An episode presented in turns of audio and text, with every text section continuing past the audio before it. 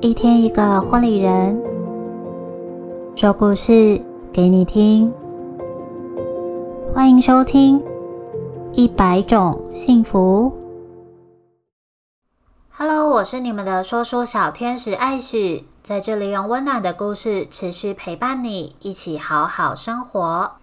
节目中，我将会用第一人称的角度与你们分享每个婚礼人独一无二的故事。今天的故事要带来一场化险为夷的撞衫惊魂记。第三十五集是由婚礼主持人 Wish 所带来的故事。差一点成为主婚人的那一天。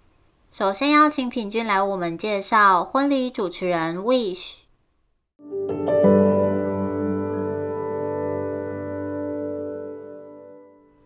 属于静茹眼中的 Wish。Wish 呢，对我们来说真的是在团队当中的开心果。而第一眼见到他的时候呢，就会被他的亲切、热情还有大方所感染。不论是细腻的温馨氛围，或者是欢乐的气氛的营造，Wish 总是能擅长利用他的声音来传达新人的故事。而在婚礼圈里面有五年多经验的他，非常用心的在对待每一组新人，依然认真的了解新人背后的故事，并且费尽心思的撰写属于他们的主持稿，为的呢，就是要让在场的每一位宾客能够感受到新人的用心还有感谢。今天呢，就 Wish 来为大家带来属于他眼中的婚礼，由他来跟我们分享他的故事。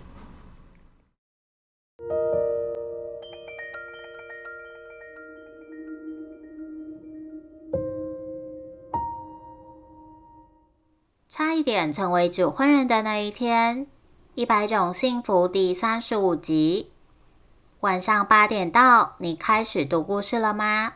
相信有认真点阅的你，读到这里一定收获满满。我是 Wish，带给大家满满希望的婚礼人。但在婚礼生涯中，除了希望以外，也发生了不少的糗事。接下来也请听听我的故事。对于身形属于肉肉性质的我来说，在挑选主持服上有一定的考验。毕竟总会希望能够多遮点肉，同时也能符合预算上的考量。不过皇天不负苦心人，我终于找到自己的命定主持服，就和许多新娘找到自己的命定礼服一样，款式 perfect，尺寸 perfect，颜色 perfect。犹记得刚成为婚礼人的青涩时期，那是场早上有定结仪式，接着宴客的一天，时间很紧凑。我穿着新买的战服，努力奋斗着。然而，就在主持完稳定仪式时，新娘妈妈突然走向我说：“身上的主持服是在某某礼服店定做的吗？”我心想，战服真不愧是战服，好看到让妈妈都询问。但接下来的话却瞬间打醒我。他说：“你身上穿的这件跟我接下来要换的礼服一模一样，我还是特别定做的诶，怎么办？”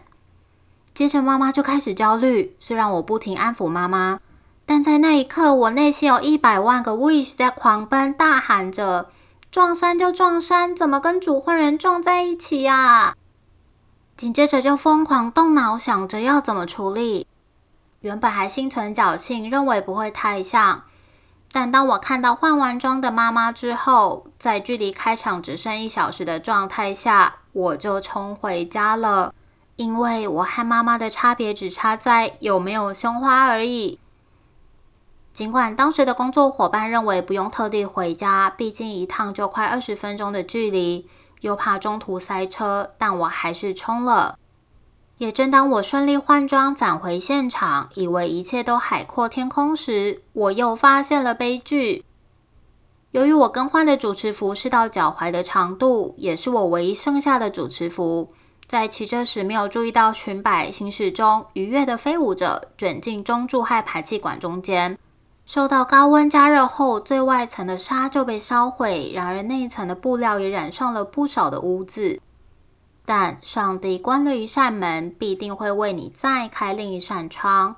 随即看到别针的我，死马当活马医的把裙子硬是别成了不规则状，好遮掩残缺的纱和污染上污渍的布。假装原本的设计就是如此。并带着微笑上场主持，直到安全下妆。会后还获得来自新人和妈妈的感谢。故事说到这里，你可能会觉得怎么可能发生？但在婚礼现场上，什么都有可能，什么都不奇怪。八点档的剧情也可能上演着。然而，这也是婚礼迷人又有趣的地方，随时考验婚礼人的反应和 hold 住的功力。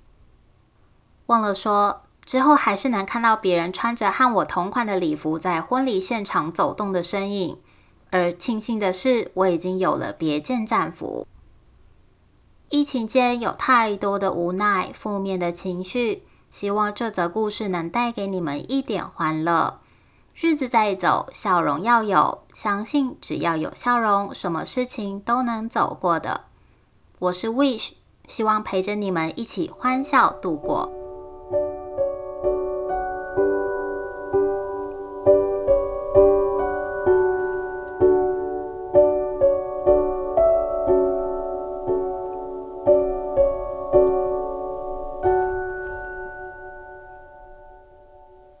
再次感谢婚礼主持人为与我们分享他的故事。喜欢我们的故事吗？在 Spotify 按下关注或订阅 Apple Podcast，别忘了给我们五颗星星或留言，告诉我们你的想法哦。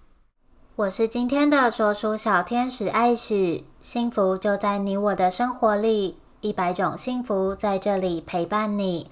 赶快把这份幸福分享给你身边的亲朋好友吧。